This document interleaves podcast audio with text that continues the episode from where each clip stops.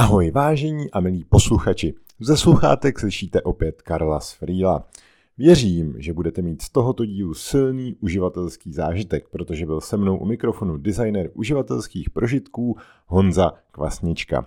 S Honzou jsme se bavili kromě U X i o strategickém a projektovém řízení e-commerce projektů, psychologii nakupování a také přímo o Honzovi, který zavzpomínal i na svou první přednášku, podnikatelské přešlapy a další věci.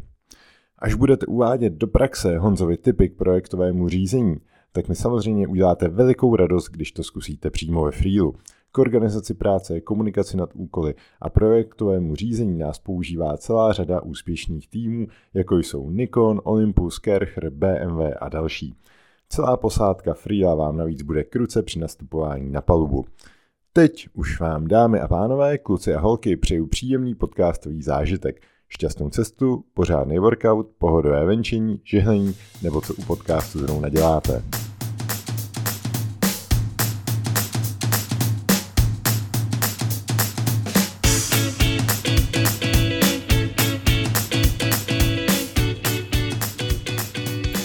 Ahoj Honzo, díky, že jsi udělal čas. Ahoj. Ty jsi U X designer se specializací na zvyšování konverzního poměru. A vysvětli na úvod, co to U X ko takzvaný vlastně je. U X ko vlastně zkrátka značí User Experience a je to nějaká uživatelská zkušenost s daným produktem, službou nebo s čímkoliv, s čím se setkáváme vlastně během našeho denního fungování. Může to být klidně to, jak se nám drží ovladač od televize, až po to, jak používáme weby, což vlastně je to U X, který si většinou ty lidi, vlastně, který jsou neznalí, představí, že to má co dočinění jenom okolo vlastně témat webu, ale už si nevědomují, že vlastně U X ko celkově jako spadá do našeho každodenního života a jsou to i fyzické předměty. Jasně. Takže to ta naše zkušenost s tím daným předmětem a jestli se nám ovládá správně, špatně, jaký z toho máme zážitek, jestli tam bylo něco, co si z toho zapamatujeme a tak dále, a tak dále. Jasně, i třeba texty, e-maily a všecko. Přesně tak. Call centrum. Mhm. Rozbalování a... zásilky, cokoliv. Super.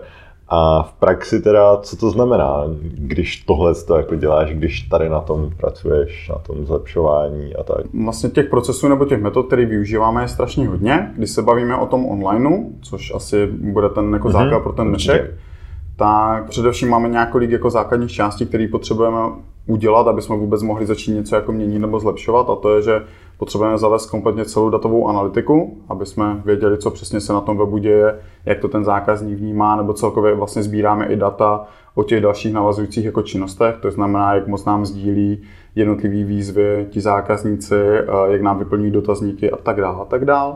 Takže první pohled je vlastně datový. Druhý pohled, který do toho vnášíme, je ten pohled, aby jsme vůbec poznali toho našeho zákazníka a věděli jsme, k komu mluvíme.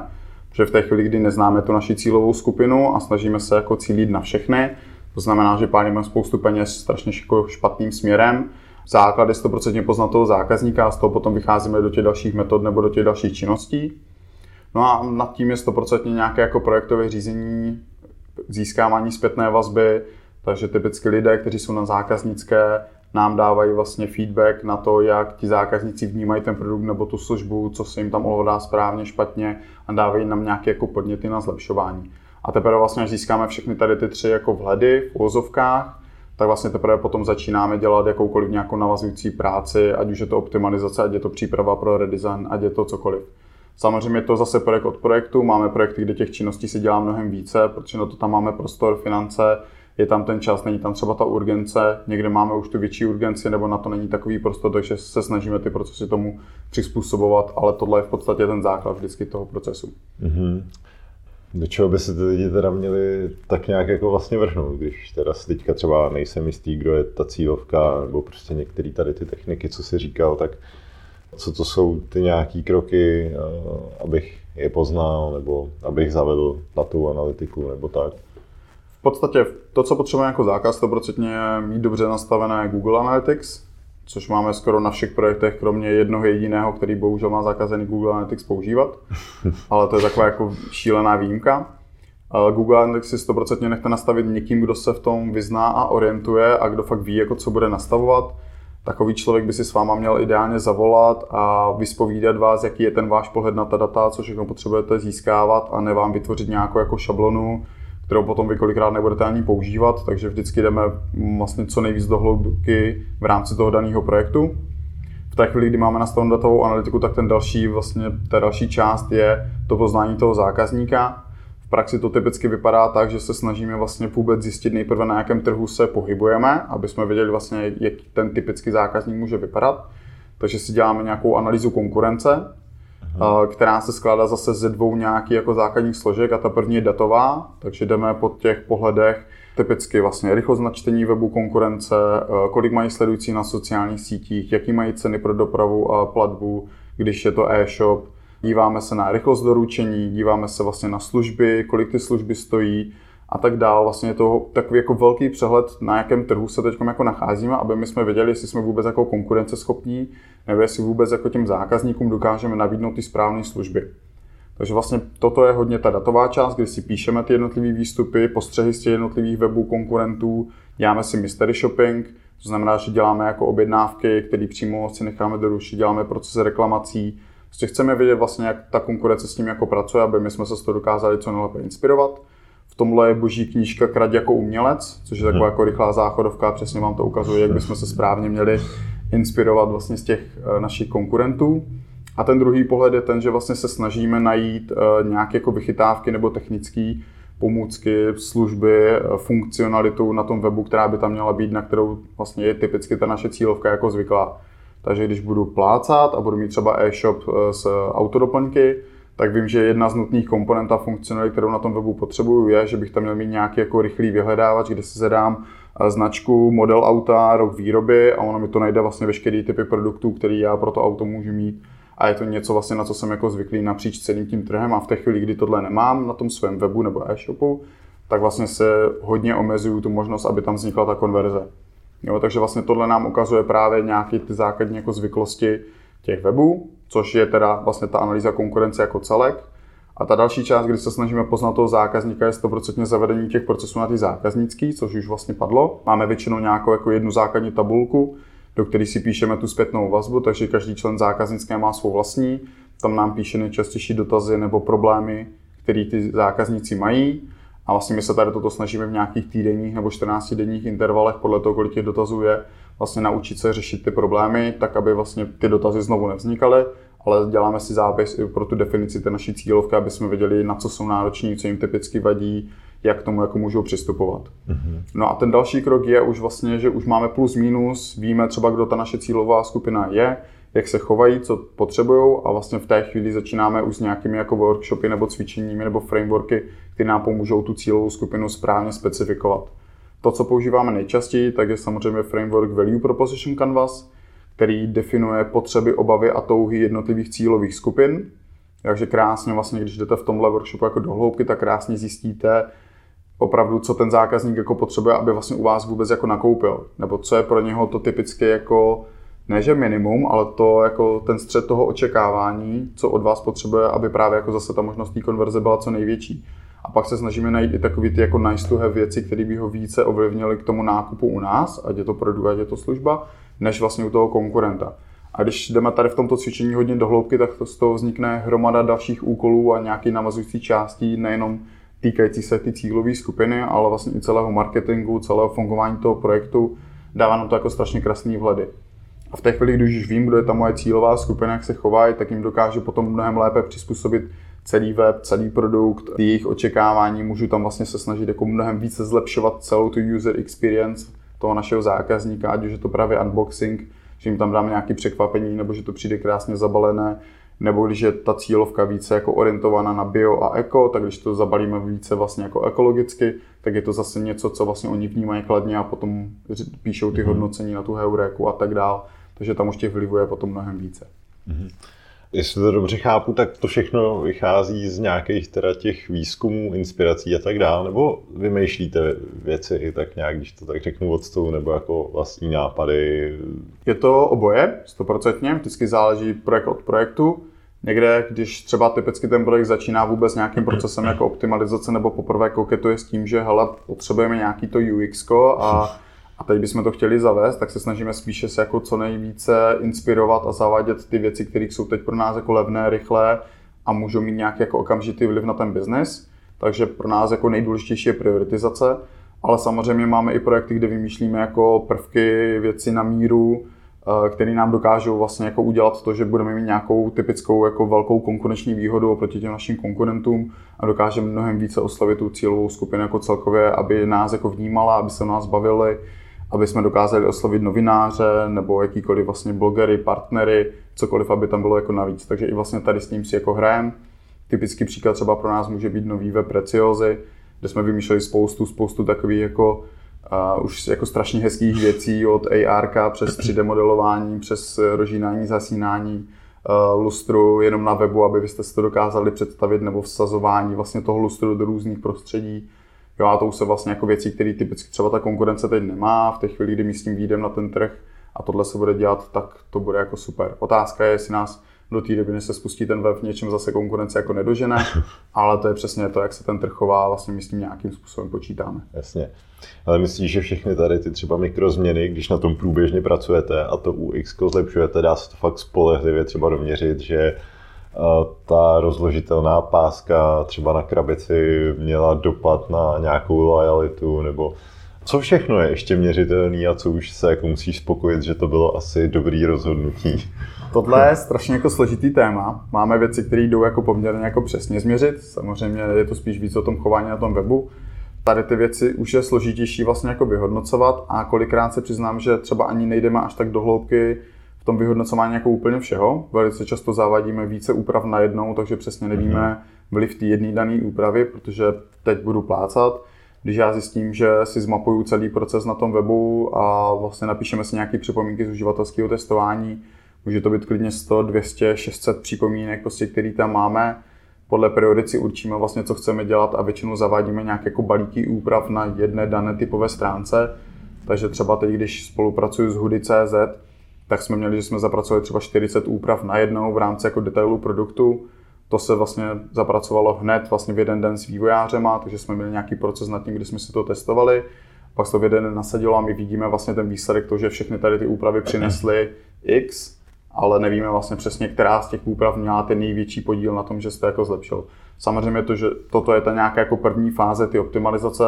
Do budoucna budeme mnohem více vlastně jako do hloubky a budeme to více pitvat, bude se více A B testovat, máme tam speciální eventy, co si měříme. A vlastně snažíme se s tím fakt jako hrát do té hloubky, do které nám to jako dává ty možnosti, aby jsme ty věci viděli správně.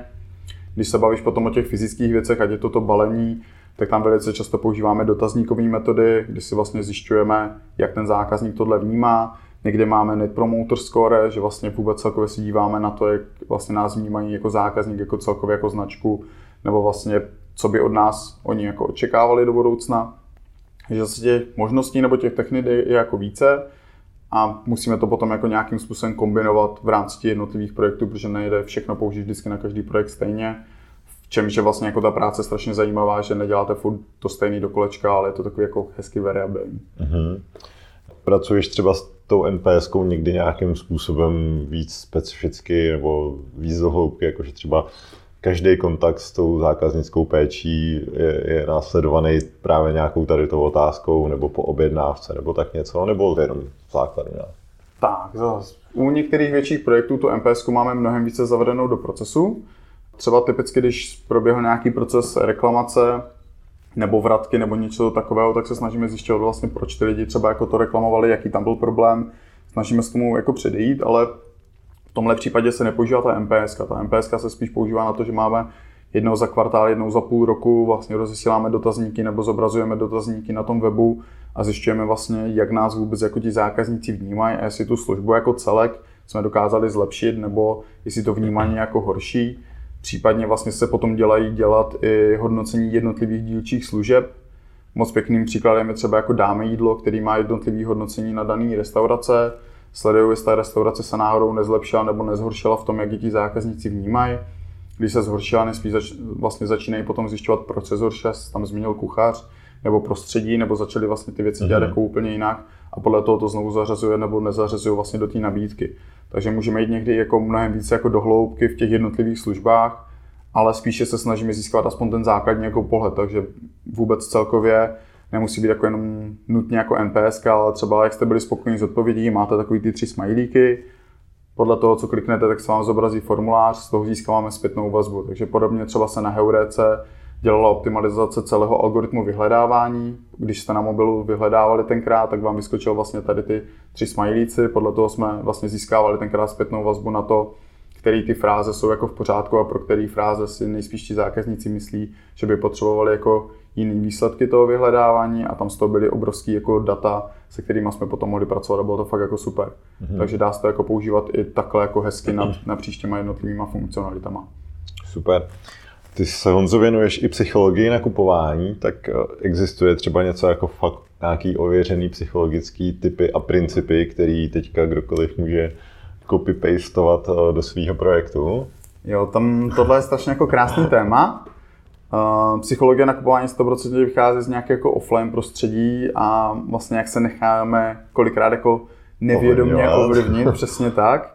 A pak vlastně tady ty techniky se potom převádí do toho online prostředí. Takže já třeba to, co mi tenkrát dalo asi úplně nejvíc, bylo, když jsem byl na školení v Kauflandu a oni tam vlastně jako říkali, jak pracují s takovou jako psychologií nakupování, že vlastně proč tam mají velký vozíky a proč byli jedni z prvních, kteří to vlastně zaváděli, je to, že ty lidi jednak tam mají možnost jako přihodit mnohem více jako produktů, ale když kolem vás projede někdo, kdo má ten košík úplně plný a vy tam toho máte jako málo, tak máme jako taky kolikrát ten pocit jako méněcennosti a máme tendence vlastně ty věci dohazovat.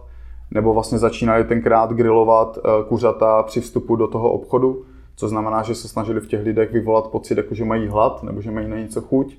Že když ten člověk jde nakupovat s pocitem hladu nebo chuti, tak nakupuje mnohem víc věcí, než když ten pocit hladu nemá, což si sami můžete na sobě vyzkoušet, když jdete typicky jako před obědem a po obědě jako na nákup. Je to obrovská jako změna v tom, jak se díváme na to, co teď nutně jako domů potřebujeme koupit a co ne.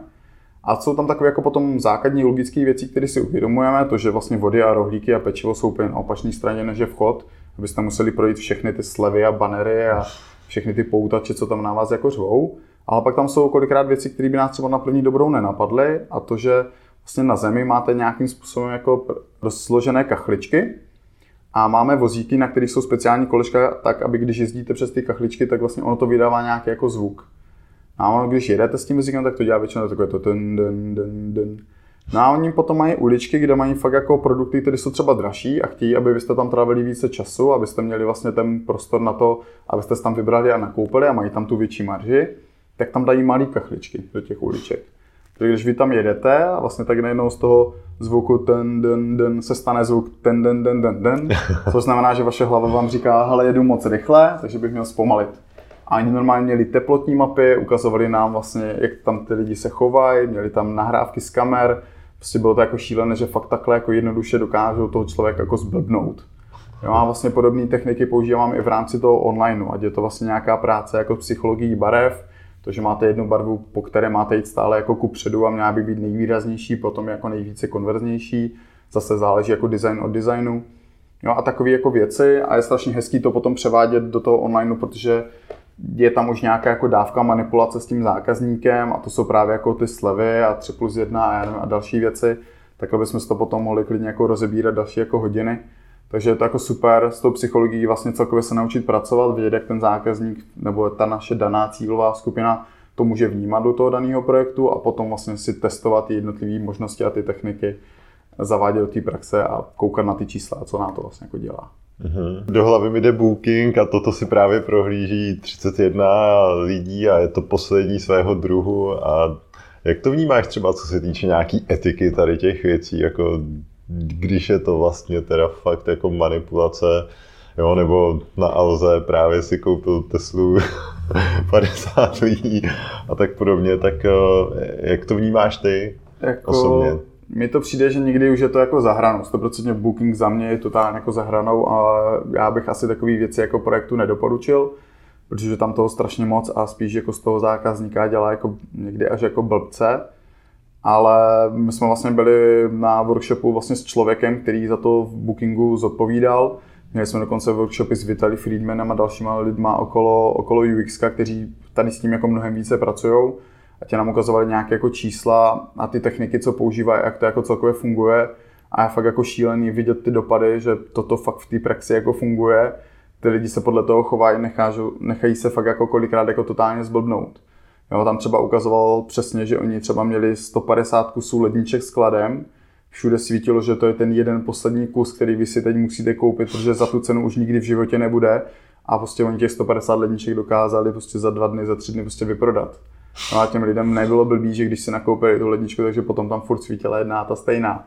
Jo, že je pořád zase jenom ten jeden kus a vlastně takhle se jako snaží manipulovat ty zákazníky, což za mě už je fakt jako za hranou a třeba tohle u těch projektů jako neděláme, ale někdy se dělají jako různé techniky manipulativní, co se týče pricingu, což je třeba něco, na co nejsem jako úplně hrdý, ale ano, když přijde zákazník z nového iPhoneu na jednoho mýho klienta s letenkama, tak vidí vyšší ceny, než když přijde ze starého mobilního telefonu, který má třeba Android, a vlastně snažíme se z toho jako vymáčknout maximum, ale to už je zase o tom, že máme jako hromadu dat a už jsme vlastně v tom celém tom procesu optimalizace a analytik jako hodně pokročilí, už tam máme nějaké procesy v rámci personalizace, takže si s tím mnohem více hrajeme a je to zase zajímavý, vlastně jak lze tady těma technikama zvyšovat ten čistý zisk vlastně toho daného projektu.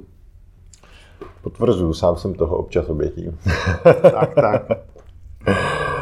Ty jsi říkal ještě psychologii barev, tak platí třeba nějaký relativně hodně univerzální pravidlo. Já nevím, že třeba přidat do košíku by nikdy neměl být červený, ale zelený, nebo dá, dá se něco takového říct, že z těch A B testů to tak dopadá, nebo určitě jsou nějaký barvy určený spíš něčemu? Super otázka. Tady jako v České republice panuje takové obecné vnímání, že zelená barva je ta nejkonverznější. Bohužel, nebo bohudík, to je jako otázka, to tak velice často vychází v rámci těch A B testů, ale není to daný tím, že je to ta zelená barva, ale to vždycky by to měla být ta nejvýraznější barva v rámci toho designu. A tím, že ty e-shopy mají velice často vlastně jako světlý design, který je doplněný o nějakou jako jednu, dvě barvy, a ta zelená z toho jako hodně křičí, tak vlastně je to to, co dělá tu barvu, je to nejkonverznější. Máme ale i e-shopy, kde máme jako, kde nám vyšlo z A B testů, nejkonverznější barva byla červená, bylo to i třeba jako jiná textace, ať už je to koupit nebo přidat do košíku a jaký tady v tom jsou jako specifika.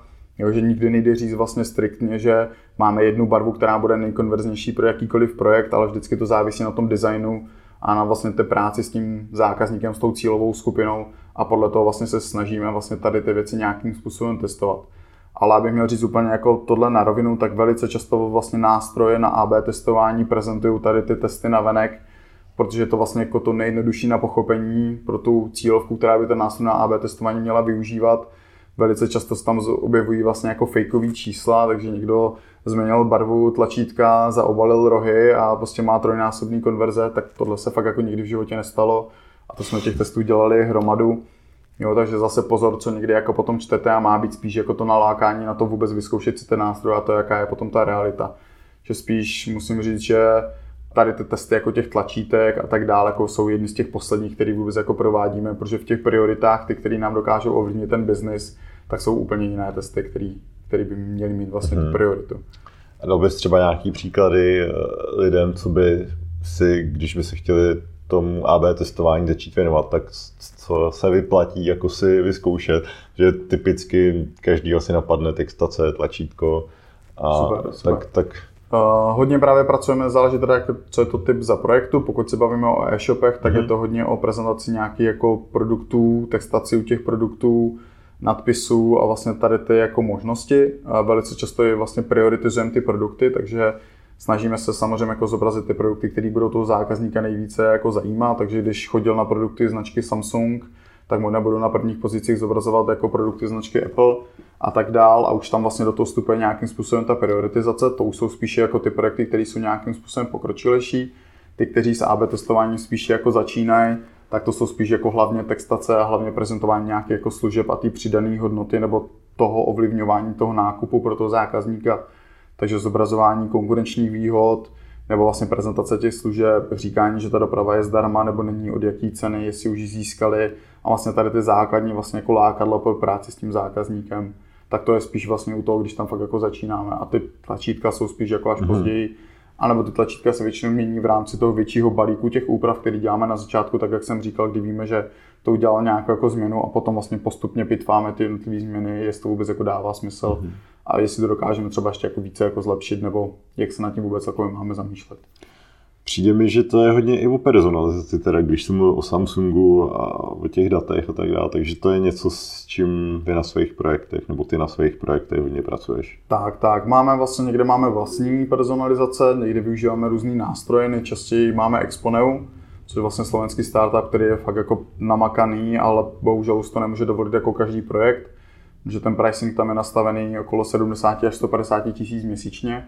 S tím, že ale vlastně už můžeme pracovat se segmenty, máme tam dynamické generování prvku na webu, je tam kompletní personalizace, můžete si nastavovat datový sklady a práce s datovým skladem, je tam rozesílání mailingu, jsou tam vlastně jako spoustu dalších a dalších aktivit, které vlastně nám mnohem více zautomatizují celý marketing a nějak jako omnichannel marketing a používání těch jednotlivých kanálů mezi sebou. Takže tohle už je fakt jako super u těch projektů, kde se to vyplatí. A, a co, pak máme... co je teda, jenom když do toho skočím, když nasadím Exponeu, tak co třeba teda získám konkrétně za funkce, kdyby šel o trošičku víc do hloubky, je to takový to, že to nasadím a díky tomu mi chodí e-maily, že jsem v košíku zapomněl čokoládu, nebo co, co přesně tam typicky dynamicky teda generujete těm lidem, tak. nebo tak? Já můžu vlastně jako si určit úplně jakýkoliv prvek na tom webu, který chci dynamicky zobrazit. Takže třeba to, co děláme nejčastěji, je přesně opuštěný košík. Takže když nám jakýkoliv zákazník nechá jakýkoliv produkty v košíku, odejde pryč a vlastně nedokončil objednávku, já už na něho mám ten kontakt nebo ten e-mail, tak mu pošlu ten e-mail s opuštěným košíkem nebo ho začnu vlastně remarketovat. Velice často jsou to vlastně první tři návštěvy, se zobrazují jiný prvky tomu návštěvníkovi, než když je to čtvrtá až desátá návštěva a už ví vlastně, kde přišel. Takže třeba po první tři návštěvy nezobrazujeme, teď budu plácat slider na homepage, ale zobrazujeme jeden banner, ve kterém říkáme, kdo jsme, proč jsme dobří a proč by měli nakoupit u nás. Až od čtvrté a další návštěvy se zobrazují nějaké jako slidery nebo, nebo vlastně jako prodejní plochy, nebo takový ty lákadla k nákupu. Pak máme přesně, pokud už třeba víme mnohem více o tom zákazníku, že má rád nějakou značku, nebo že nakupuje fakt jako dražší typ sortimentu, máme nějaké tagování produktů, kdy máme vlastně jako k ním přiřazené nějaké čísla. Máme tagování produktů podle maržovosti, snažíme se zase optimalizovat celý ty nákupy a všechno podle toho, aby zase ten projekt vlastně vydělával jako a měl co největší biznis. Takže těch možností je tam jako šíleně moc, s tím, že ještě přesně se tam dá na základě toho zapínat remarketing na Facebooku, vypínat, dají se posílat další maily, jsou tam nějaké automatizované triggery, co znamená nějaká série e-mailů, která se začne odesílat, pokud nám zákazník spadne do nějakého jako segmentu, co znamená, že povedl nějaký navazující aktivity, který řeknou ano, teď mu může začít posílat tady ten mailing a tak dál. A je to taková ta spíš jako hraní si, cokoliv vy si vymyslíte, tak vlastně jako do toho zkoušet dostat. Takže je to hodně o těch pravidlech. I se něco stane, den něco proveď mm-hmm. a vlastně tady s tím si jako můžeme celkově vyhrávat. Přesně se tam dají udělat i A B testování, zapínat nějaké jako aktivity na základě toho, jak ten A B test dopadl, nebo co ten zákazník udělal za ten event, nebo za to, že něco tam jako splnil. Za mě je to takový jako vlhký sen jako UXáka, kde fakt, když jsem se k tomu poprvé dorval, přesně, že člověk jako může cokoliv a může si to jako zkoušet a hrát si s tou cílovkou. Ten velký problém, který potom vzniká při té praxi, při tom zavádění, je, že se snaží ty projekty jít strašně hned ze startu moc jako do hloubky.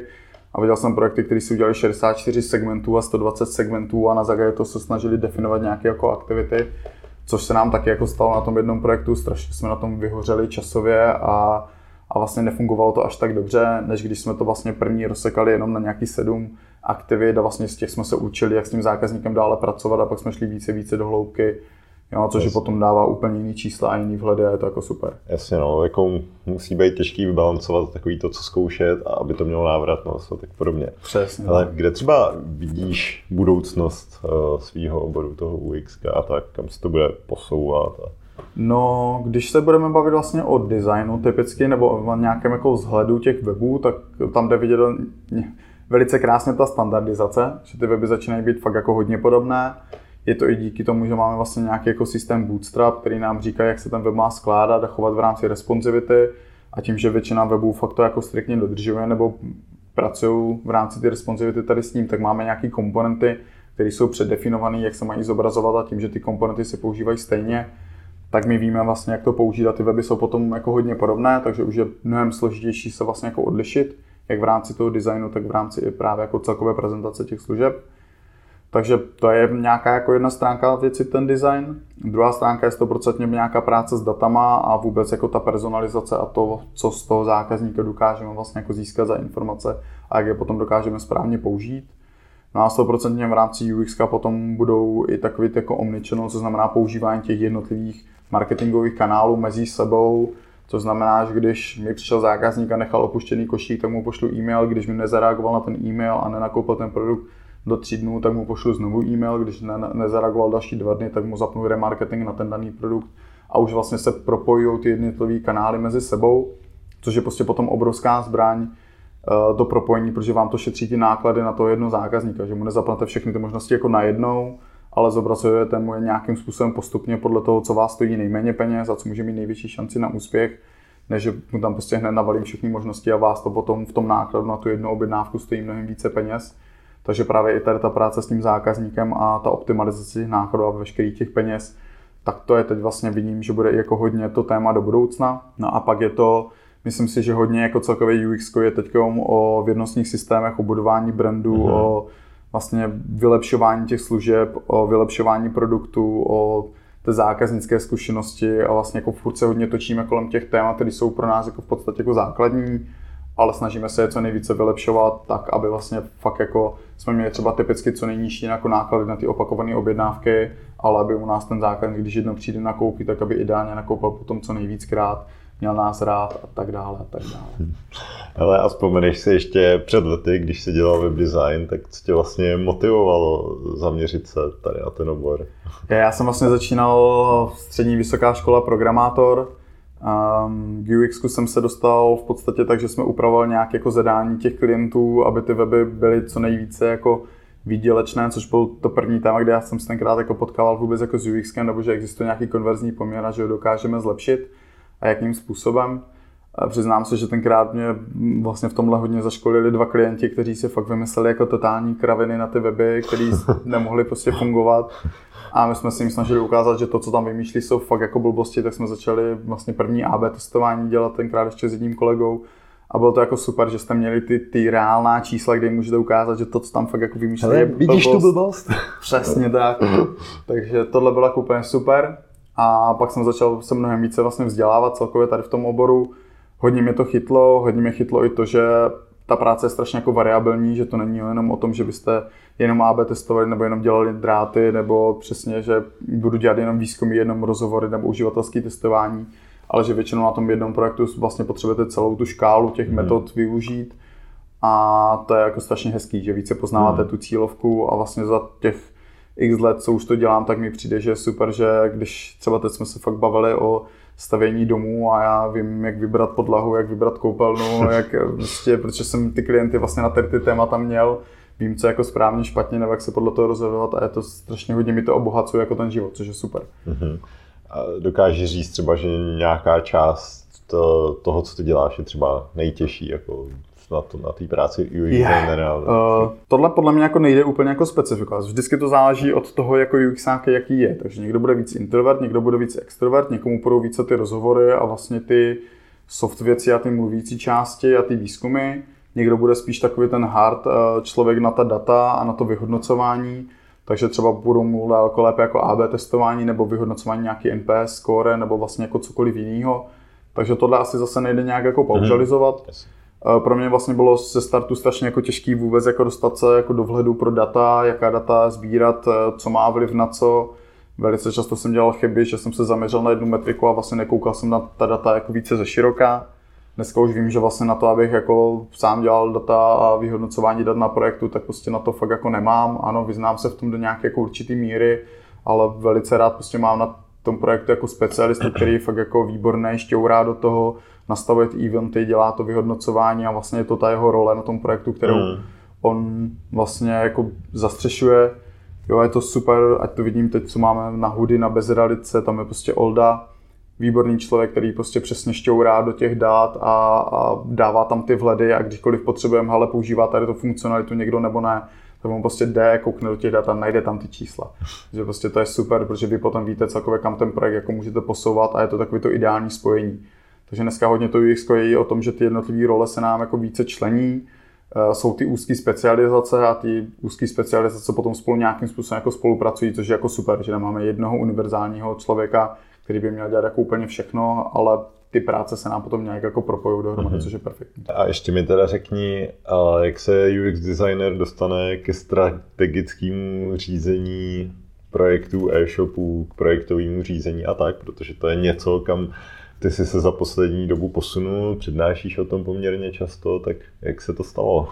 Mm, tam ten hlavní problém, vlastně, který jsem u těch mých klientů tenkrát viděl, což je ty asi dva a půl roku zpátky, tak bylo o tom, že my jsme třeba měli v tom týmu zvládnutý vlastně celý ten proces získávání těch dat, věděli jsme, co na tom webu máme špatně, připravili jsme ty varianty tak, jak to případně otestovat nebo jak to nasadit správně.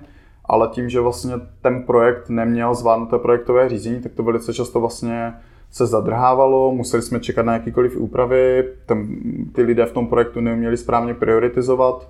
Velice často si dělali priority podle toho, co chtěl pan ředitel v uvozovkách, takže když chtěl letadýlko na web nebo někde umístit kočičku, teď fakt plácám, tak to mělo přednost před těma úpravama, které nám mohly reálně jako zvednout ten biznis.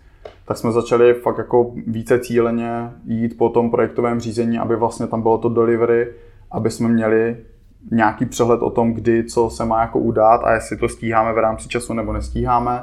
V čem jsme začali vlastně koukat i do celého marketingu, jak funguje marketing, jestli plníme ty termíny, neplníme, kdy nám co jako uteklo. Takže to byl takový jako první impuls. Bylo perfektní, že u těch projektů, kde jsme to za, začali zavádět, tak ten proces jako toho zavedení nebyl úplně jako jednoduchý a mohli jsme si osahat, jak nám tam vlastně do toho vstupují ty individuality těch lidí, jak každý projekt je fakt jako jiný, má nastavený jinak ty procesy, jinak jsou velcí, mají specialisty, nemají, mají externisty, nemají externisty. A vlastně tady z toho celého potom vznikal nějaký jako další druhý vhled a to, že jsme se učili vůbec jako zavádět nějaké jako strategie do těch projektů tak, ať víme, kam směřujeme a jestli jako k tomu cíli jako se blížíme, nebo jestli jsme jako strašně rozkročení a děláme vlastně jako všechno a nic. A jestli se jako dokážeme posunout a je tam jako nějaký jako přímý vliv na ten biznis a jestli se to dokážeme vlastně jako vůbec jako správně vyhodnotit. A když potom vidím ty projekty, kde to takhle máme a vlastně jdeme tvrdě po těch cílech a vidím, že jsme třeba vyrostli ne jako o dvacet nebo o třicet procent, ale třeba máme projekty, kde jsme meziročně vyrostli čtyři a půl násobně s tím, že ten základ vlastně toho obratu ten rok předtím byl třeba sedmdesát milionů. Takže vy jako ze čtyři a půl násobíte obrat těch sedmdesát milionů a vlastně máte skoro plus minus jako stejný náklady do marketingu, takže to jsou potom jako úplně jiný vlivy, které tam vznikají. A je to hlavně o tom, jak ten tým si tam sedne. Není to jenom o tom UXákovi, ale je to o tom, že PPCčkař nám tam funguje prostě mnohem lépe. Máme mnohem lépe vlastně práci s influencery, celkově jako s marketing jako celkově, z náklady vlastně na získání toho zákazníka. Že do toho vlastně najednou vstupují všechny ty opory, obory mezi sebou a my se snažíme to vlastně propojit v nějaký jeden fungující ekosystém, který by ten projekt měl mít. Což když tohle vidím na těch projektech, kde to jako máme, kde už se nám to povedlo zavést, tak vlastně cokoliv, co se tam dělá, je úplně jako jiná pohádka, než tam, kde to jako není. To myslím si, že si teďka projektový řízení prodal asi komukoliv, kdo to teďka poslouchá. A možná teda, jestli naznačíš nebo řekneš, jaký nějaký dílčí postupy teda zavádíš, jako vlastně, co je to, co má vlastně ve finále takovýhle dopad. Mm-hmm. Jako... Ten základ je sto procent nejprve poznat jako ten tým, jak fungujou, kdo tam je, kdo má jakou roli, a kdo za co zodpovídá a jestli tu svoji práci vůbec třeba teď jako dělá správně, špatně, nebo co mu v té práci jeho dokáže usnadnit jakýkoliv úkon nebo proces, aby třeba měl více času na ty ostatní činnosti. Takže se snažíme jít jako první určitě udělat nějakou jako kompetenční matici, což není úplně to, co my využíváme, není ta úplně jako akademická kompetenční matice, tak jak se to prezentuje na školách, ale už máme nějaký ohnutý jako systém, kdy se snažíme najít nějaké jako hlavní vedlejší role toho daného člověka, řešíme jeho zastupitelnost, když nám onemocní, tak vlastně kdo ho zastupí v jakých těch činnostech. A pak se snažíme k němu určit nějaký KPIčka nebo reporting. Já chci totiž vědět, do jakých KPIček nám ten člověk vlastně vstupuje, co nám celkově jako ovlivňuje. A jestli to dokážeme jako zlepšit nebo zhoršit tím, že třeba někomu vememe nebo přidáme kompetenci, nebo ho něco naučíme, nebo pošleme na školení, nebo si vememe externistu, který ho bude stínovat dva, tři měsíce. Protože těch možností je potom strašně moc, jak toho daného člověka vlastně jako zlepšit nebo trošku vyburcovat k těm lepším jako výkonům. Proto právě tam máme tu návaznost na ty KPIčka a hodně jdeme po tom reportingu vlastně tě toho know-how do té firmy. Protože se velice často stávalo, že třeba teď dám příklad, ve firmě měli S E O specialistů, tomu platili vlastně poměrně velký peníze, ten měl vést veškerou agendu o tom, kde kupuje, získává odkazy, jak se daří jednotlivým klíčovým slovům a tak dále. Na to si platil on sám svůj vlastně nástroj Collabim. Oni se potom rozhádali, on odešel i s celým tím nástrojem a té firmě vlastně nezůstalo vůbec nic. Oni nevěděli, jaký odkazy kupovali, odkud, věděli, kolik platili, kolik bylo na fakturách, ale vlastně to know-how odešlo spolu s tím člověkem. Hmm. A my se tady tomu snažíme vlastně celkově jako zabránit, takže máme nadefinovanou buď nějakou práci s wikinou, takže máme interní wiki, kde si píšeme mapování procesů, co kde jsme získali za jaký peníze, co nám která role v tom projektu vlastně přináší. Těm lidem určujeme nějaký týdenní, měsíční reporty.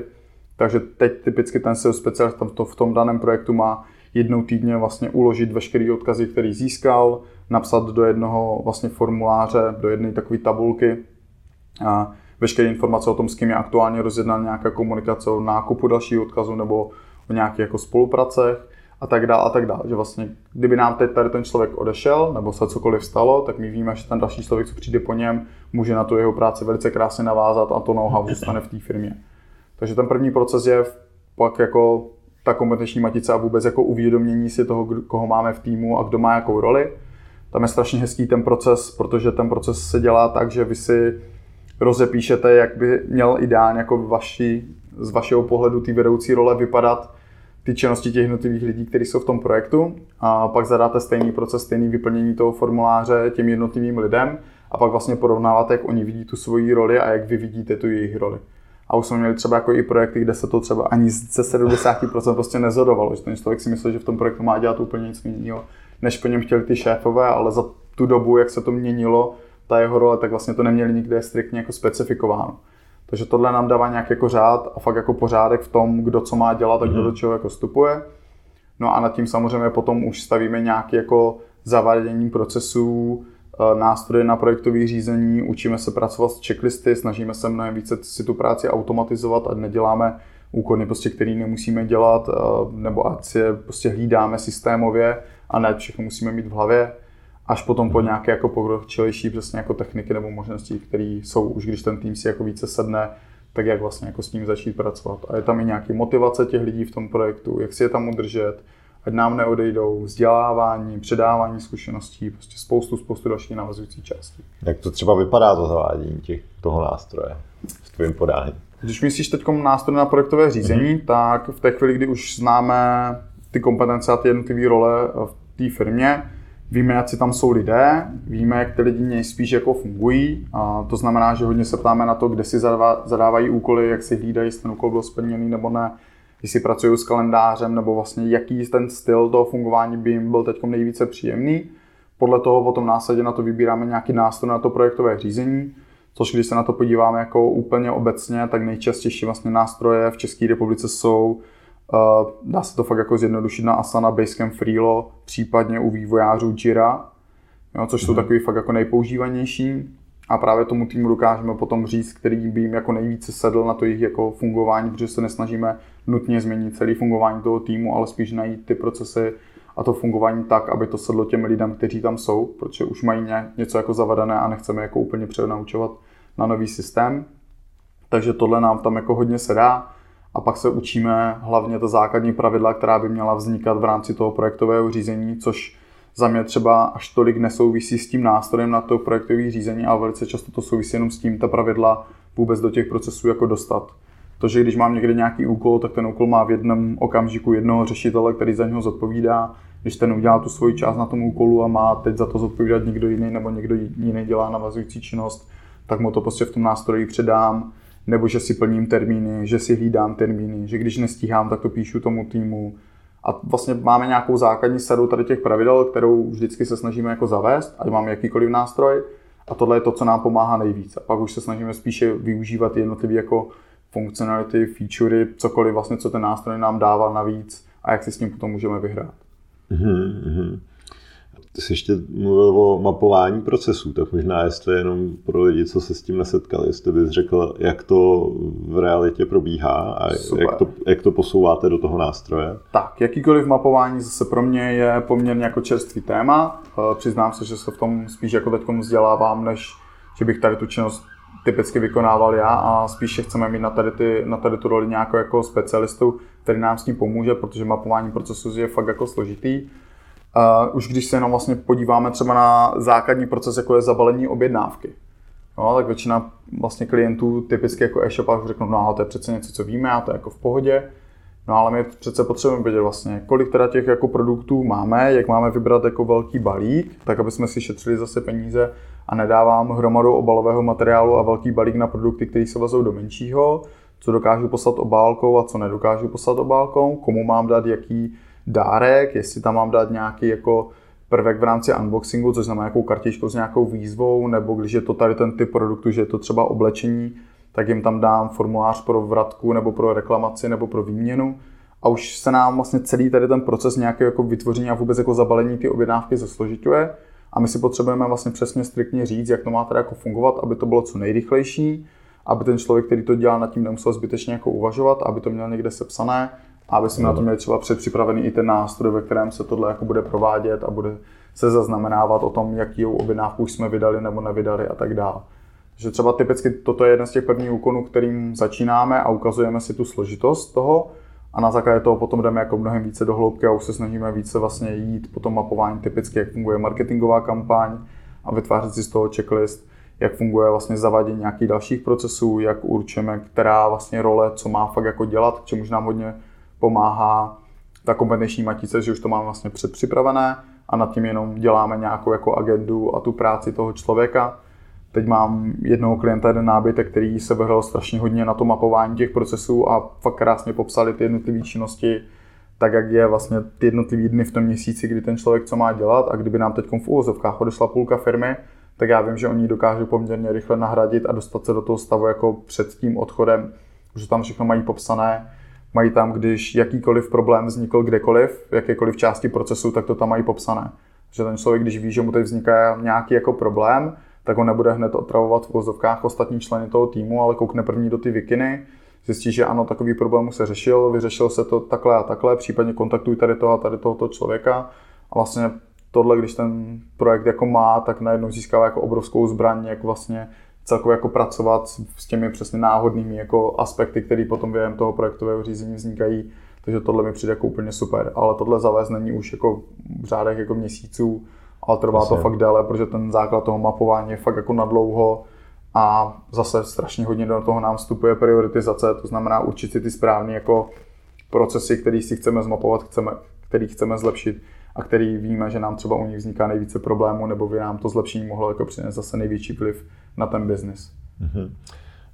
Uh, viděl jsi třeba, když vezmu téma covidu, uh, tak jakoby firmy nebo týmy e-shopy, kde to projektové řízení bylo dobrý, versus kde nebylo a jaký to, mě, jaký to mělo dopady? Jo, za mě obrovský rozdíl v té chvíli, kdy má ta firma zavedené projektové řízení, má definované jednotlivé role, který ví, co mají dělat, a ideálně ještě má nějakou jako strategii nebo nějaký framework, kterým to má určené, tak ti dokázali na COVID mnohem rychleji reagovat a to vlastně ve všech jako směrech, než ti, kteří typicky tohle nemají. Bylo to hezky vidět vlastně, když já jsem začal pracovat s těma klientama v rámci jako covidu a co bychom měli udělat, jaký jsou priority, kde ušetřit peníze, kde naopak jako to více jako napálit, protože teď máme nějakou jako příležitost, protože ne všechny projekty jako šly dolů, některé typicky měly mnohem vyšší příležitosti a potřebovali jsme se tomu jako přizpůsobit, tak fakt ty, kteří měli zavřené projektové řízení a měli tu strategii, tak jsme dokázali mnohem lépe a rychleji všechno zavádět. A to nebylo jako v rámci jako dnů, týdnu, ale bylo to třeba jako v rámci jako hodin, nebo že třeba do dvou dnů jsme měli změněnou strategii na ten aktuální vlastně jako případ, co teď máme, nebo jsme měli třeba nějaké dvě, tři možnosti, kam můžeme jako směřovat v rámci té strategie podle toho, jak se to bude dále vyvíjet. A tohle bylo, jako pro mě to bylo strašně krásné, že jsme viděli, že to, co jsme tam vlastně předpřipravili za tu dobu předtím, tak teď si jako nádherně jako sedlo a té firmě nebo tomu celému jako procesu to neskutečně pomohlo. A naopak šlo právě vidět ty, kteří to neměli zavedené, tak než se vůbec domluvili, jak to bude fungovat, kdo to teda bude dělat a jak se to teda bude vyhodnocovat a něco, tak to bylo kolikrát čtrnáct dnů, tři týdny, mezi tím prostě už ty konkurenti, kteří tohle jako měli zavedené, tak je začali jako válcovat a pak vznikaly přesně jako ty obrovský propady. Hmm. Takže proto pro mě jako základ vlastně jakýhokoliv fungujícího projektu je sto procent mít projektové řízení, definici jednotlivých rolí a mít strategii, podle které vlastně ten projekt já budu směřovat. Hmm. Ty, ty zmiňoval uh, vlastně strategie a nějaký frameworky, tak uh, naznačil bys třeba, co používáte, jestli to jsou nějaký ó ká er ka nebo něco jiného? Okárka je to, co používáme nejčastěji. Pro ty z vás, co to ještě nikdy neslyšeli, tak je to vlastně zkrátka pro Objectives and Key Results. A snažíme se si definovat na nějaký určitý období daný počet úkonů, který by měly být splněné, nebo cílů, kterých se snažíme jako dosáhnout. A když si to představíte, tak je to nějaká jako pyramida, která má tři úrovně. V té první úrovni úplně nahoře jsou ty hlavní cíle, které se snažíme splnit. Většinou jsou to jako cíle, které si dáváme na rok. A v rámci jednotlivých kvartálů si měříme nebo vyhodnocujeme, jestli ten cíl jako bude splnitelný nebo nikoli. Snažíme se být co nejvíc jako přísní na sebe, takže si nedáváme jednoduché cíle, ale snažíme se motivovat celý ten tým a celý ten projekt k tomu, aby ten daný cíl byl dosažen. A strašně hezky se nám potom jako dokáže prioritizovat vlastně veškerý úkony, který ten projekt dělá. Takže když přesně máme typický projekt alkohol tečka cé zet, kdy máme majitele, který je fakt jako bohem a je jako super, vlastně tím, jak ten jako projekt posouvá, ale velice často vlastně se třeba nechá jako strhnout tím, co se teď aktuálně děje, takže teď třeba přijde s tím, že hele, my máme jako jedinýho vývojáře teďko a mu chce zadat nějaký jako úkon, který si myslí, že jako správně, tak ta naše otázka je super, jak nám tady ten úkon, který ty tam teďko chceš vlastně jako zavést, pomůže ve splnění těch našich jako cílů. Velice často zjistí, že se to vlastně jako vůbec s těma cílama nepotkává, že to je něco, co je jenom jako nice to have a nemá to vliv na business, tak vlastně to rozhodování nad tím, jestli to budeme dělat nebo nebude dělat, je potom jako mnohem jednodušší. Takže fakt máme jako tu prioritu těch jednotlivých jako cílů, takže ta hlavní pyramida jsou ty hlavní cíle, to jsou většinou čtyři až pět cílů, více jich není, protože to jsou ty hlavní věci, které chceme splnit. Pod tím je nějaké střední patro, což jsou nějaké jako dílčí úkoly, to jsou takové ty nutné úkoly, které musí být splněné pro to, aby ten hlavní cíl nad tím byl opravdu jako splněn. Těch máme většinou šest až osm. A potom to spodní patro jsou vlastně fakt jako nutné cíle, které už musí být jako splněné pro to, aby celá ta pyramida vlastně se nezhroutila, aby to stálo. Takže když ten hlavní cíl teď budu plácat, budu mít, že chci zvednout viditelnost brandu, protože vím, že mi to zlevní jakýkoliv marketing, budu mít více opakovaných objednávek a tak dál a tak dál. Tak to střední patro může být, že prostě bych měl získat každý měsíc prostě o tisíc nových followers na Instagramu a navíc, protože to mi udělá tu viditelnost té značky a je to jeden z těch cílů, který vlastně mi pomůžou ke splnění toho hlavního cíle. A jasně měřitelný. Přesně a jasně měřitelný. A kdybych šel potom do toho spodního patra, tak to znamená, že budu jednou denně nebo jednou za dva dny dávat post na Instagram, jednou týdně budu dělat nějaký Instagram té vé, že budu spolupracovat s influencery na Instagramu a už to jsou nějaké jako přímý úkoly, který mají přesného řešitele, kdo to má jako dělat, kdo za to zodpovídá. A vlastně tady toto nám vznikne potom přesně takový jako krásný jako ekosystém, který když funguje, tak se nám fakt jako daří velice pěkně plnit ty cíle. S tím, že vlastně jako framework jako okárka, já jsem to teď sice jako vysvětlil hodně jako z rychlíku, máte na to spoustu článků, takže sto procent doporučuji kouknout na ty články, nebo měl jsem na to přednášku na Rashoperu, doporučuji taky kouknout, pokud máte přístup k těm videům. A je důležité, že vlastně u nás většina top českých firm fakt jako staví na tomto frameworku a snaží se s tím jako pracovat. Že ať je to Rohlík, ať je to Alza, ať to jsou další, vlastně všichni tady toto mají zavedené v těch procesech. Jsme byli dokonce na jednom takovém jako workshopu s Tomášem Čuprem, kde on přímo ukazoval, jak jim ta O K R funguje, jak si je definujou, že jsou fakt jako přísní, že na to mají zavedené nějaké jako i odměny v tom týmu.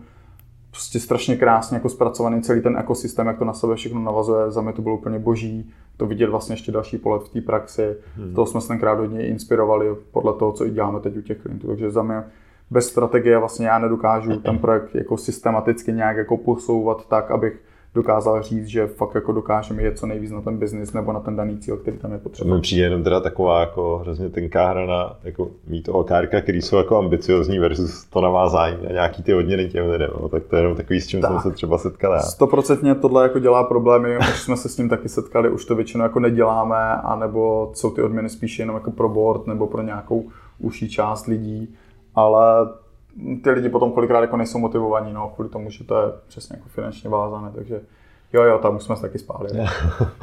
Hele, já bych se posunul trošku směrem k tobě, uh, protože ty funguješ jako freelancer, máš hodně klientů. Jak se tobě daří být produktivní, jak to všechno držíš pohromadě a jak funguješ, kdyby jsi dokázal nastínit, protože si myslím, že v tom máš docela už dobrý pořádek, tak Uh, jak funguje Honza Kvasnička? Um, pořádek já asi jako jo, ale přiznám se, že každý rok se to jako mění a furt se to nějakým způsobem vyvíjí. Hodně je to dáno tím, jak já funguju. Uh, typicky vlastně, jaký mám jako klienty.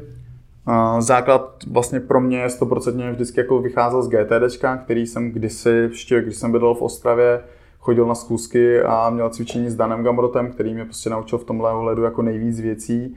A tenkrát jsme si jako strašně šlapali po krku v tom, že já jsem mu předával znalosti v rámci U X, on mě v rámci GTDčka a bylo to jako boží, protože vlastně Dan je jako fakt jako super člověk a dokáže vám to podat strašně jako lidsky. A nesnaží se vám tlačit nějaké jako zavedené metody a praktiky, ale snaží se vám to ohnout na míru podle toho, jak byste jako zvyklí mm-hmm. fungovat. Což šlo vidět u mě i ten vývoj v rámci jednotlivých let, že se mi to dost změnilo a vlastně něco, co já jsem třeba z začátku od něho nepřijímal, nebo jsem takhle nedělal, tak jsem to potom zkoušel v rámci jako času a zjišťoval jsem, jestli to pro mě dobrý nebo špatný. Základ sto procent mít nástroj na projektové řízení a vědět, v jakém stavu který klient aktuálně je, jaký tam mám úkony, mít tam nějaké jako zápisy o tom, co už jsme stihli, nestihli, jak se ta spolupráce vyvíjí, jaký jsou očekávání, jestli ta očekávání jsou splněná, nejsou. Takže u každého klienta mám nějaký jako proces, kdy si každý, den, každý měsíc vlastně sepisuju nějakou specifikaci spolupráce, jestli se to jako drží, držet, nedrží, nebo nedaří se mi to držet a jestli to potřebujeme nějak jako změnit. Pak je to sto procent práce s kalendářem, co nejvíce automatizace, ať od filtrování, hlídání toho, jestli mi někdo odpověděl nebo neodpověděl na mail, na což používám vlastně nástroj Gmailius. Využívám Gmail, který mi v tomhle strašně jako pomáhá a tenkrát pro mě jako přechod ze seznam mailů na Gmail, to bylo jako sednout si na raketu, to bylo jako úplně boží. A samozřejmě potom dál nějaké propojení s kalendářem a vůbec jako umění si plánovat ten čas, nebo umění si plánovat ten čas v rámci jako toho dne, kdy vím, kdy jsem jako nejvíc produktivní. Vím, že kdysi jsem byl noční pták, přesně byl jsem tam sova, co kolikrát jako pracoval do tří, do čtyř, do rána a pak jsem vyspával. Teď to mám úplně naopak, stávám fakt jako skoro každý den v pět ráno. Snažím se co nejvíc ty hlavní práce odbourat. Vlastně dopoledne, kdy jsem fakt nejvíc jako produktivní s tím, že se snažím každý den mít inbox zero, tak abych žádný projekty vlastně jako já nepozdržoval. A nebylo to opravdu na mě, pokud zrovna není někde nějaký jako problém nebo... Tam, tam jenom s tím inboxem, tak nejhorší je, jak, jak nám v dnešní době roste počet těch inboxů, že věřím, že někomu jako ty, tu někdo napíše na Messengeru, tu někdo na LinkedInu, tu někdo na Gmail, tu někdo v Asaně, tu někdo ve Freelu, tak tady s tím asi podle mě musíš docela bojovat, ne? Jako všechno tak nějak držet na nule. Tak, stoprocentně jo. Je to spíš zase o tom naučit se ten systém a neprokrastinovat, když to takhle řeknu. Já když mám ten hlavní úkol, na který se potřebuji soustředit, tak mám většinou jako vyplý veškeré sociální sítě, mám vyplý zvonění, nebo se aspoň snažím mít vyplý zvonění, protože teď máme klienty, kde máme jako urgentní úkoly, který když to fakt jako hoří, tak prostě hned volají, takže takový jako taky jako beru hned. Ale je to vlastně o tom, že si řeknu, že teď si být produktivní, nechci se nechat ničím rušit a fakt se soustředím na tu hlavní práci. Což já vím, když se dostanu do toho stavu flow, tak jsem jako hodně produktivní a ta práce mi jde rychle a tím, jak mi to baví, já jsem takový jako neřízená střela, trošku torpédo někdy v tom, tak je to jako super, že tu práci dokážu odbavit i rychle. A pak mám v rámci toho dne nějaký bloky, kdy typicky se věnuju právě jako vybourávání toho inboxu tak, aby byl fakt jako zero. Takže když typicky vstanu, tak první věc, kterou já vím, že spoustu knížek říká, že to je špatně, ale já se vlastně čistím ty maily, ty zprávy a všechno během hodinky dvou. Vím, že od pěti do sedmi tohle jako odbavím, že na mě teď za ten den nic nebude čekat a já si můžu od těch sedmi, já nevím, do dvanácti, do jedné odbavovat tu hlavní práci, kterou jsem ten den chtěl stihnout. Po obědě typicky je zase to období, kdy se snažím znovu ty maily vlastně vyčistit na tu nulu, tak ať zase na mě nikde nic ne, nečeká a vlastně vrhám se do další nějaké jako hluboké práce a pak třeba ke konci dne záleží typicky třeba jako v kolik přijde přítelkyně domů. A vlastně podle toho si potom určuju, jestli se ještě stihnu vlastně věnovat nějakým mailům k večeru, anebo si to nechám typicky až na další den jako na ráno. Ale je to hodně o tom, že přesně těch možností je strašně hodně. Spoustu klientů si zvyklo psát na Messengeru. Já mám ještě takový, jako, takový specifikum, že spoustu mých klientů jsou fakt jako kamarádi, který bych si i pozval na svatbu a jednou to snad jako udělám, takže fungujeme hodně na té přátelské bázi. Proto spoustu úkolů a věcí si připomínáme právě přes Messenger nebo přes Facebook jako celkově. Takže to nemáme jako striktně oddělené, hele, pište mi jenom maily, ale prostě když jakýkoliv urgent nebo jakýkoliv dotaz, tak klidně prostě i ten Facebook, když budu moct a jak se hned k tomu dostanu, tak jako zareaguju, z čeho si potřebuji udělat úkol, tak si potom vytvářím já už úkoly do nějakého toho nástroje na projektové řízení a snažím se to samozřejmě nějakým způsobem hlídat. Ten obrovský problém, který mi tam vzniká, je, že velice často nemáme vlastně roli jako projektového vedoucího u těch klientů. bohužel to potom musí suplovat nějaká jiná role, nebo velice často jsem to i já, takže děláme nějaké týdenní revize o tom, co se stihlo, nestihlo. Ty týdenní revize si dělám i já sám, vlastně, co za ten týden jsem stihl, splnil jsem ty úkoly, co jsem potřeboval, nesplnil, vlezlo mi do toho něco jako jiného, nebo typicky, že mi třeba nepřišel dostatečný počet testujících, což se mi teď vlastně v rámci covidu stávalo několikrát. Takže jsem se domlouval i třeba, že jsem měl odezdat práci nebo výstup z uživatelského testování, odezdával jsem to o čtrnáct dní později, protože prostě bylo daleko složitější se s těma lidmi jako spojit. Ale ten klient furt musí být ovšem jako informován. Nebo nástroj InVision app teď měl obrovský jako výpadek v tom, jak pracoval s, s beta s testujícími, což já vlastně s nima dělám beta testování od začátku a taky mi vlastně blokli nějaký projekty, které jsem měl rozdělaný a nemohl jsem tam ani komentovat, ani to vykopírovat, nic. Takže jsem musel prostě čekat poměrně hodně dlouhou dobu, než mi to zase jako odblokovali. Což jsou takové jako komplikace, které vznikají, ale musíme s nimi umět jako pracovat a vždycky to musí být správně vykomunikované směrem k tomu klientovi tak, aby vlastně věděl, že tohle se jako děje a že to není tím, že bych nestíhal nebo se na to fakt jako vykašlal, ale že prostě ten proces je jako takovej. Takže snažím se být co nejvíce transparentní, co to jde, a i když jsem nemocný, nebo teď jsem měl problémy s alergiema a prostě měl jsem tři týdny krvavý oko, já nevím co všechno, tak vždycky se to dá nějak jako postavit a hlavně ti klienti jsou prostě většinou to jsou jako pohodoví lidi, kteří tohle chápou a vlastně snažíme se všem víc stříct, ať oni mi vyjdou stříct v rámci termínu, tak já třeba teď typicky jako v rámci nějaké jako fakturací a tím, že posouváme fakturace, protože třeba na to nebyly finance a tak dále a tak dále. Takže jo, to projektové řízení, jako celý ten ekosystém, pracování s inboxem, ať když ty mi doporučíš restauraci, tak já první, co dělám, že to zapíšu do mobilu, do poznámek, jednou týdně tady ty poznámky vlastně projdu, vymažu všechno a ideálně si ty věci zapíšu tam, kde už to má mít to svoje místo, takže restaurace a doporučení na filmy si píšu do Evernoteu, když je někde nějaký úkol, tak si to píšu hned do kalendáře a do Asany a tak dál a už vlastně mám naučené ty procesy tak, jak jsem zvyklý vlastně fungovat a je to jako strašně jako super. Hmm, super.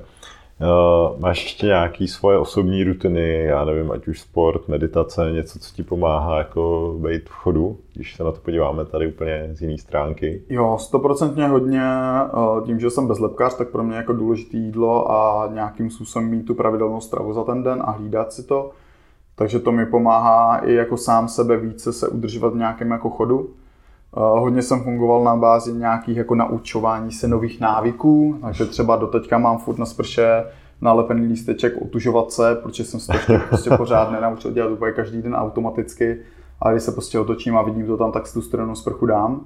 Takže tohle je třeba jako super a mít nějaké takové jako pomocníky, nebo i ať je to to stávání, ať je to ten sport a cvičení, což je třeba jako přesně dané i nějakým jako obdobím v rámci jako toho roku.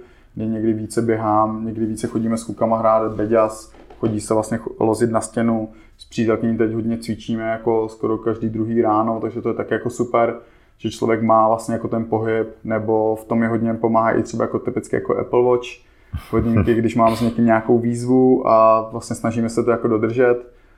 To třeba jako nejšílenější období pro mě bylo, když jsme měsíc drželi výzvu s Márem Brženským a s Radkem Pavlem z autodoplňků, že prostě každý den musíme mít splněný ten dvojnásobný limit, což nebylo těch šest set kalorií, ale dvanáct set kalorií, těch dvanáct bodů. Takže měsíc, to je dva tisíce čtyři sta, jo?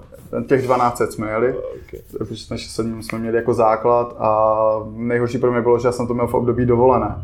Že jsme byli jako v Portugalsku a já jsem třeba v noci prostě šel běhat, abych jako splnil a nebyl ten jediný, který to nesplní, protože oni to vždycky splnili. A byla to jako boží motivace, takže se snažím i ty motivace si takhle jako nahánět v těch kamarádech a nebo právě s přítelkyní a vlastně začleňovat to do toho ekosystému, takže to je jako super. Samozřejmě rutiny protahování a tady ty věci, jako hned vám to jako zlepší den, což je přesně téma pro tebe a o tom ty bys mohl spíš vykládat jako hodně. No hlavně teďka o těch challengech, no, když si obzvlášť teďka jak pršelo, tak když člověk venku v deset večer ze Slejváku jede, jede naplnit kolečka, tak... Uh, ale kdo tě třeba ovlivnil do podnikání nebo do života, vzpomeneš si třeba na někoho nebo na něco? Juj, to je strašně těžký téma. Samozřejmě já jsem neměl asi nějaký jako jeden nějaký jako velký vzor, ke kterému bych se snažil přiblížit. Uh, byl jsem spíš taková jako násoska, uh, že jsem se snažil inspirovat jako z různých míst a skládat si to tak, aby mi to jako dávalo smysl. Velká inspirace úplně ze začátku, když jsem ještě v Ostravě začínal, byl jsem student, tak super pohledy měl Michal Kubíček, se kterým jsem chodil tenkrát na obědy A vlastně já jsem vždycky pozval na oběd a mi tam řekl spoustu jako důležitých informací a tenkrát ještě neexistovaly jako srazy a, a nebo jsem nechodil tolik na konference, takže pro mě to byly obrovské jako zjišťování těch, toho know-how, toho, jak ty věci jako fungujou.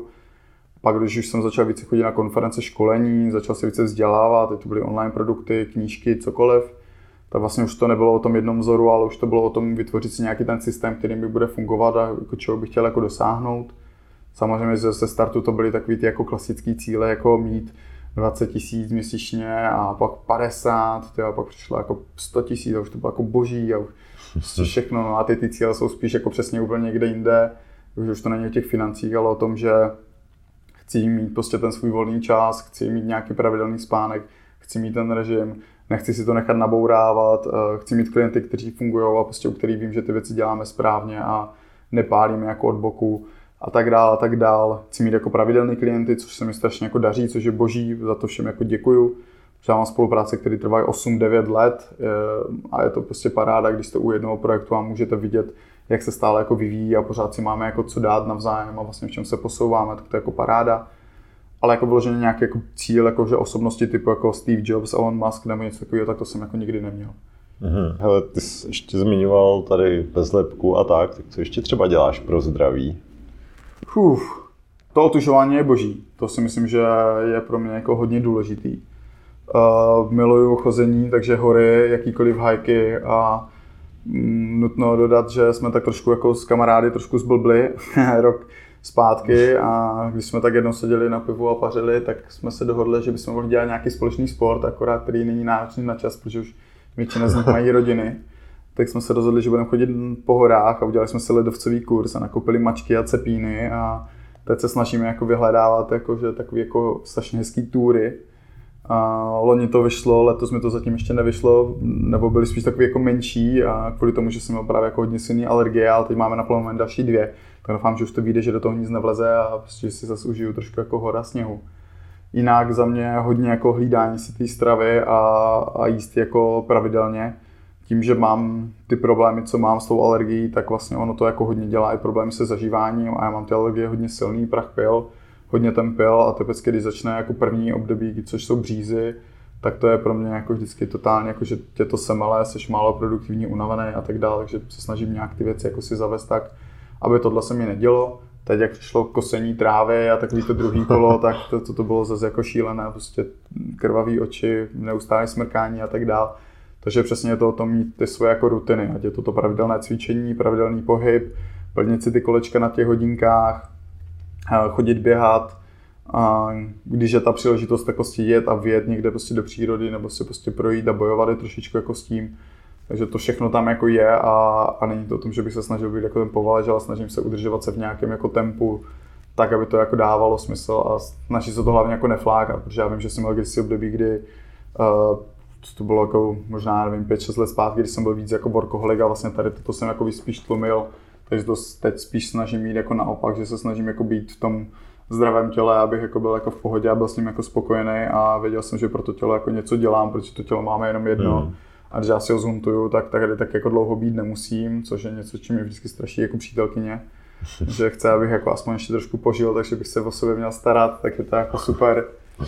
No, takže tady toto, jo, tohle je prostě fakt jako potřeba, hlavně jako na to všichni myslete, že to tělo máme jenom jedno. To je moc hezká message a hezky se o tebe stará. Hele, ty jsi tady ještě zmiňoval věc před lety a já jsem si vzpomněl na něco, co jsem se tě chtěl v podcastu zeptat, protože teď jsi taková velice, nevím, atraktivní osoba na konferencích, přednášíš, ať už zmiňoval si reshopper a tak podobně, tak vzpomeneš si ještě třeba na svoji první přednášku a jaký to bylo? První přednáška byla na vysoké škole, já jsem byl v třeťáku, přednášel jsem pro prváky. Tím, že mě bavilo tenkrát programování a hodně jsem se už tenkrát vzdělával a učil, tak jsem mému učiteli kryptografie hackl jeho web, když tvrdil a říkal, že to nešlo. Honza Kvasnička je hacker. Bylo tenkrát strašně jednoduchý, protože jsem si na internetu našel nějaký návod a ty jsem zkoušel prostě různý návody, dokud se mi to jako nepovedlo. Což bylo jako super a pak jsme právě jako měli metody šifrování a o tom, jak se tenkrát pracovalo s heslama a, a tady ty věci, takže jsem dostal za úkol vlastně připravit přednášku pro prváky. Mm-hmm. Uh, strašně stresující. Uh, já vím, že to možná jako nevypadá, ale já jsem fakt jako introvertní typ člověka, který se spíš jako naučil nějakým způsobem se přizpůsobit uh, tomu, co je jako potřeba, přesně jako mít tu přednášku nebo někdy nějak jako vystupovat. Ale vnitřně jsem fakt jako introvertní, v životě jsem si našel pro telefonní číslo k cizí holce a tak dále, takže jako tohle prostě furt mám jako tak v sobě. Tak jasně, ještě nosil vodek, jo. Keži, tak dole. A tam ten základ vlastně přípravy na tu přednášku byl jako boží v tom, že mi to strašně ukázalo, jak je to jako složitý. Já jsem si do té doby myslel, že to je jednoduchý, že to vyplivnu myšlenky prostě do slajdů a že ono to musí mít nějakou posloupnost, musí to toho za posluchače zaujmout, nesmí to být nudné, musí tam být nějaký příklady, musí tam být nějaké jako vtípky a tak dál. Takže jsem si hodně začal číst o tom, jak správně přednášet. No a ta první přednáška byla jako celkem hustá, protože to bylo v té největší aule v Ostravě, vlastně na Báňské, kde jsem tam měl osm set vlastně lidí. A já jsem si předtím dal tři panáky s tím mojím učitelem, který je tam do mě dostal, protože viděl, že jsem nervózní. To tenkrát byla ještě taková ta vodka, co se dávala jenom na tom kulaťáku, co jsme tam měli, a byla to taková ta vodka, co máte jak jogurt, když to otvíráte, prostě jenom ten největší kohnus. S tím alobalem. S tím alobalem, a byla to taková ta úplně miniaturní, prostě to nebyl ani panák, prostě to bylo takový maličký, jenom jako na tu kuráž. No tak to jsem si dal, první tři minuty byly peklo, co jsem tam stál na těch prknech a vlastně mluvil k nim a, a uvědomoval jsem si všechny ty svoje chyby, jak používám ty výplňové slova, a to se mi v rámci času měnilo a bylo to jak kdyby. Dneska to je určitě vlastně, který dneska uslyšíte jako mnohokrát. Ale počítám ti jakoby a na tom s tím jsi dobře. Jakoby jsem zapracoval, to vlastně je teď problém, takže na tom musím zapracovat ještě mnohem víc. Ale jo, jako ta první přednáška, ty ohlasy byly super, a hlavně, že to bylo hodně praktický a byly tam ukázky z toho, jak vlastně, vlastně jak k tomu šifrování přistupovat, a vím, že mě to začalo bavit, začalo mě bavit i to, jak ty lidi jako na to reagují a co by zlepšili, a pro mě velice často jsou přednášky i možnosti vlastně, jak zlepšovat ty jednotlivé procesy nebo ty věci, které už u těch klientů děláme, že mi na to chodí spousta zpětné vazby, nebo vyzývám ty lidi, aby mi to napsali, nebo když něco zavádí do těch procesů, tak aby mi napsali, kým to šlo. A naštěstí musím fakt jako poděkovat, těch mailů chodí hodně a je to vždycky hromada inspirace, kterou my můžeme potom dál použít, a je to strašně krásný zase jako celkový ekosystém, hmm. který když si vytvoříte, tak to potom jako funguje a můžete se vzdělávat takhle jako z chyb a z praxe těch ostatních, což se snažím dělat i taky. Jasně, to jasně. Mám na tebe, Honzo, na závěr jenom, už jenom takových pár e, rychlejch otázek, tak zkus, když tak reagovat rychle, to, co ti první napadne. Tak e, kdyby ses měl znova narodit, do jaký země by to bylo? Jo, tak to je složitý. Asi, asi bych neměnil. Zůstal bych v Česku. Jsme tady strašně spokojení a tím, jak mám možnost cestovat a vidět, jak to funguje v těch jiných zemích, tak mi přijde, že my jsme na tom jako strašně v pohodě a nemusíme řešit žádné jako nějaký velký problémy, takže tohle mi asi jako vyhovuje. Mm-hmm, jo, jo, máme to tady dobrý. Co by si teď zkázal osmnáctiletému Honzíkovi? osmnáctiletému Honzíkovi? Mm. Wow, tak to je hodně těžká otázka. A jakože teď, ať to nevyzní jako blbě, ale asi úplně na rovinu, vykašli se na školu a pojď co nejdřív jako do práce. Mm. Já si myslím, že jsem neměl jako tak velký ten učící proces v té škole, ale spíš jako potom po té škole, takže možná tady toto, nebo si udělat aspoň třeba jako B C a ten základní jako rozhled, ale třeba potom ty další dva roky jako ušetřit a co nejdřív se vrhnout na tu praxi, že to je něco, co, kde mi myslím jako trošku ujel vlak. Mm-hmm. Čím si někomu udělal v poslední době největší radost? Je, to já mám celkem často a tohle mě fakt jako baví, protože to máme hodně v rodině. Takže to bylo, ať to byl nečekaný oběd pro přítelkyni, ať to byly lístky na schodech pro přítelkyni, kytice. Kamarádovi jsem poslal hodnocení jeho webu, který on spouštěl a vůbec nevěděl, že tam má nějaké jako chyby. Dárek pro prcka od bráchy, protože jsem strejda, tak jsme si dávali nějaké dárečky. Nebo to byla úprava teď jednoho procesu pro kamaráda. Tohle je něco, co mě fakt baví a tohle dělám často, takže jo, tady bych mohl teď povídat dlouho. Jo, jo. Tak ono, dělat někomu radost znamená, že ty máš radost, že jo? Přesně tak. Hele, vzpomeneš si na nějaký fail, který teďka, když zpátky vidíš, tak ho vnímáš jakoby pozitivně a jsi vděčný, že se to tak stalo? Já se tak snažím jako vnímat všechny faily, které se staly, proto se nám jako dějou a vždycky se nám to děje z nějakého jako důvodu, aby jsme se z toho dokázali ponaučit. Takže tady těch failů samozřejmě jako máme jich hromadu, ať to bylo prostě, že jsme šli na to projektové řízení někdy prostě moc hurta, nebo jsme tlačili na nějaké jako lidi, kteří prostě typicky proto neměli vlohy. nebo jsem neměl dostatečné znalosti na to, abych něco dokázal jako rozhodnout a potřeboval jsem se to jako naučit. Spoustu, spoustu failů, prostě, který se nám dějou, díky bohu za ně, že bez nich bychom se nikdy nedostali tam, kde jsme. A ať je to jako osobní život, ať je to práce, ať je to rodina, ať je to cokoliv, takže vždycky si z toho vzít nějaké jako ponaučení a umět se k tomu vrátit. Takže já vím, že třeba já tohle si nedělám, ale mám kamaráda, který si píše jako, jako knihu failů, co se mu jako nepovedlo, pak si to čte a snaží se, se tomu jako nějakým způsobem předcházet. To stejný, když má jako vztah, takže to je jako super. A mám to jako podobně, že ano, nepíšu si to, ale snažím si ty věci jako pamatovat, co jsem kdy udělal špatně a snažím se tomu jako vždycky předejít. Co máš na čere nejradši, když bys tady teda chtěl žít? Co mám na čere nejradši?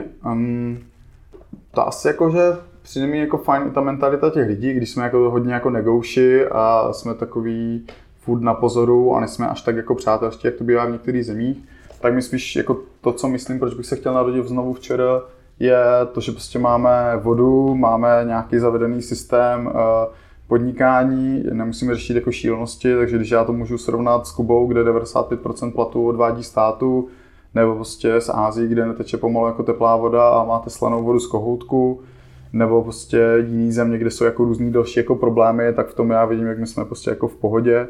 A měli jsme možnost prostě navštívit Palestinu a Jeruzalém a další jako země, takový, který nejsou úplně jako normální na typicky jako dovolené a vidíte, jak tam ty lidi žijou, tak já si potom dám více vlastně vážím toho, co máme tady v té České republice, proto bych to jako neměnil. Hmm. Protože prostě tady ty věci, které my si kolikrát jako nevážíme, nebo to, že máme rodinu a že jsme kolikrát tady včera zbytečně jako kariéristi a to, jak nás jako školili ve vztahu jako k rodině na Bali, jak prostě pán se nám pokazila sprcha a prostě pán se tři dny neukázal. A když jsem se potom proč ptal, jako proč se jako neukázal dřív, když to byl ten, který se tam měl starat o tu zprávu v tom hotelu, kde jsme právě byli ubytovaní, tak mu řekl, že jsem měl narozeniny a že si udělali prostě rodinný výlet a že u nich je jako family first a ne jako work first. Takže na to jako nešlo co říct a, a tam byly jako strašně hezký takový jako uvědomění. I proto třeba prostě já mám super vztahy s rodičema, s bráchou, prostě celkově jako s rodinou a je to super, když vidíte, že si rádi zavoláme, rádi se slyšíme, děláme si překvapení, blbosti, prostě všechno tady toto a pak když člověk vidí, že to někdo nemá, tak jako je to potom tomu člověku hmm. líto, že bych chtěl, aby to měl taky, nebo aby to jako poznal. Kdo je podle tebe úspěšný? Úspěšný? Já nevím. Já, já úspěch úplně nějak jako neměřím, podle mě je úspěšný ten člověk, který je sám se sebou jako spokojený a hlavně jako šťastný. Protože úspěch někdo prostě stále bude měřit na ty peníze, někdo bude úspěch měřit na počet followers na sociální síti, někdo na nevím, další jako možnosti. Uh, pro mě je úspěch ten, že jsem vlastně jako fakt šťastný, uh, ten život si užívám, uh, můžu ostatním kolem sebe dělat radosti a, a vlastně stávám s tím, že na každý den se jako fakt těším a čekám, jako co přijde nebo co nového se můžu naučit. A jsem furt taková ta jako houba, tak jak jsem byl kdysi, která nasává, tak to mám pořád tady ten stav a učí mě to jako i té pokoře nebo to prostě být jako takový furt v tom celkovém pohledu na ten svět a vlastně užívat si to, že tohle mám, protože vidím, jak fungovali moji rodiče a prostě táta měl dvě práce, aby nás jako uživil a prostě musel makat a za tomu prostě veškerý dík a i proto máme tak krásný jako vztahy s rodinou, že my jsme viděli, protože jsme neměli jako moc peněz, tak jak to jako kdysi bylo a teď, když si můžeme některé věci jako dovolit a koupit, jak je to jako krásný a jak si můžeme obdarovávat a jezdit na společnou dovolenou s rodičema. Což je prostě hezký, když vidíte, jak se mění najednou ten pohled, kdy z nich se stávají takový ty jako děti, který poznávají ten svět a vy můžete být pozovkát ten rodič, který jim to jako umožní, tak to je prostě boží. Jako to je, je to něco nepopsatelného, když potom vidíte ty jejich jako jiskřičky v těch očích, nebo když se vám mamka rozbrečí na Eiffelovce, že si myslela, že ji v životě neuvidí naživo a že ji uvidí jenom prostě v televizi a tak. Prostě to jsou strašně krásné věci, takže já jsem šťastný. Uvědomuji si to, strašně za to všem děkuju a tohle jako je boží, mít to v sobě a uvědomit si to. Tak to je úplně skvělý, krásný závěr a už se radši na nic dalšího ptát nebudu. Přeju ti, ať se ti daří, ať ti všechno vychází, ať děláš radosti, ať ostatní dělají radosti tobě a díky, díky za tu hoďku. Super, děkuji moc taky, mějte se krásně. Čau. Díky, že jste to poslechli až sem. Máte fakt výdrž. Jestli se vám podcast líbil, tak mi uděláte velkou radost, když to někde nazdílíte, olajkujete nebo hvězdičkujete. Aby vám neutekly příští díly, tak si dejte odběr ve vaší oblíbené podcastové aplikaci. Spod palubí se loučí Karel Sfrýla.